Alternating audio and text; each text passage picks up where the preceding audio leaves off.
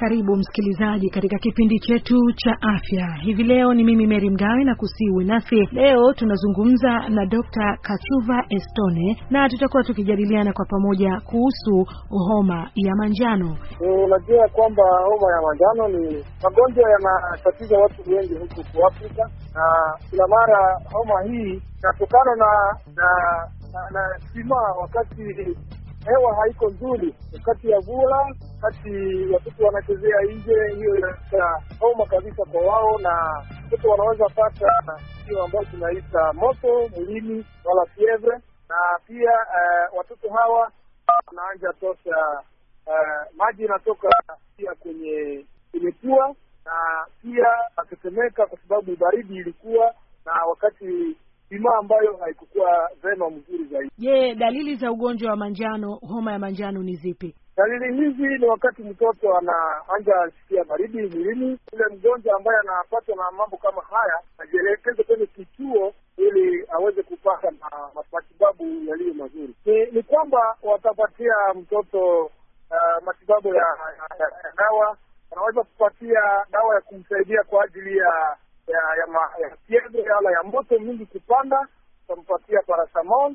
Hata wanaweza pia pia vitamin C ambayo tunasema vitamin C, na pia watamupatia maoni kama ni homa ya ya malaria, watampatia dawa pia ya malaria, kwa sababu dawa za malaria ni nyingi. Ni kwa mganga ndiye aliyemwona, pia anaweza kuangalia dawa gani atampatia, na hata mtu huyu ambaye ameshikwa na huo ugonjwa kwamba tunaweza tukamwambia akunywe atumie matunda mengi na akunywe maji mengi, ili iweze ikapunguza pia ile ile ugonjwa wingi ya ugonjwa katika mwilini. Bila shaka mwingine anaweza akajiuliza kwamba dokta, je, ugonjwa huu unaambukiza? Ndiyo, ugonjwa huu wa homa unaambukizwa kila mara, unaambukizwa na watu wengine. Kama nyumbani kuna mtu ambaye amepatwa na homa hii Eh, inaweza kuambukiza watu wengine. Inawezekana kama wazazi wanakuwa na na, na na homa hii wanaweza ambukiza kama watoto e, zaidi sana kwa wamama ambao wananyonyesha watoto wao,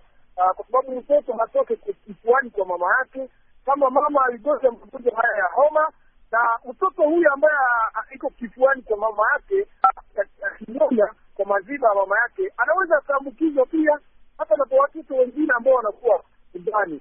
Hivi ni ya maana mtu atunze magonjwa haya mbele ya wakati, mbele iambukize hata watu wengine nyumbani.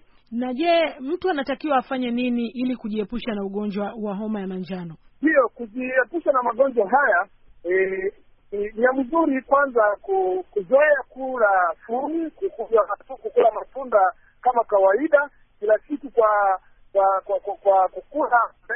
Nyuma ya kukula mtu anaweza ongeza matunda kwa kwa kwa chakula lake, na pia anaweza kuzoea kunywa maji mingi zaidi, kwa sababu ni ile ambayo inasaidia watu kwa zaidi na zaidi, na kusaidia ili tuwe na nguvu kwa kugombana na mili na kujiepusha pia na ku, wakati mtu ume umekuwa na wagonjwa ambao wanagonjwa homa hili, ni mzuri kujiepusha kwa ku kwa kuwakaribia zaidi. Anaweza kujiepusha kuwapa mkono anaweza kujiepusha kwa kunawa mikono vizuri sana.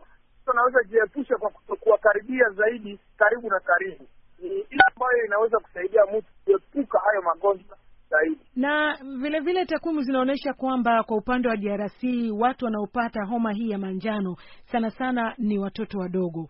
Kwa nini inakuwa kwa watoto wadogo hasa? Kwa watoto wadogo inakuwa hivi kwa sababu kuna nguvu ya milini yao, nguvu milini yao hayakuwa na na, na nguvu sana punguka kabisa, kwa sababu mtoto kila mgonjwa wote unampata, kwa sababu nguvu za kumaanisha magonjwa haziyakuwa ndani ya mwili yake, kwa sababu niye tunaita kwa Kifaransa immunite. Immunite ya mtoto ya watoto wengi inakuwa inapunguka kwa sababu wangali wachanga, na magonjwa mingi yanapata watoto kwa sababu ni, ni, watoto ndio wako na immunite ambayo inapunguka sana zaidi. Hivi ndiyo maana magonjwa inawapata zaidi na zaidi, na watoto kila mara wanapenda kuzoea kuchezea uh, nje wakati ya baridi, wakati ya vula inapita mingi, alao watoto wao hawaangaike na ile wanaingia huko mbio mbio, ili ile ina fertility pia ina inatatiza hiyo magonjwa mwilini ya katika miili ya watoto. Asante uh, sana msikilizaji. Basi hivi leo katika kipindi chetu cha afya tunakushukuru sana kwa kuwa nasi. Ni mimi Mary Mgawe, tulikuwa na Dr. Kachuva Eston kutoka DRC ambapo tumejadili kuhusu masuala ya homa ya manjano. Hadi wiki ijayo tuungane tena.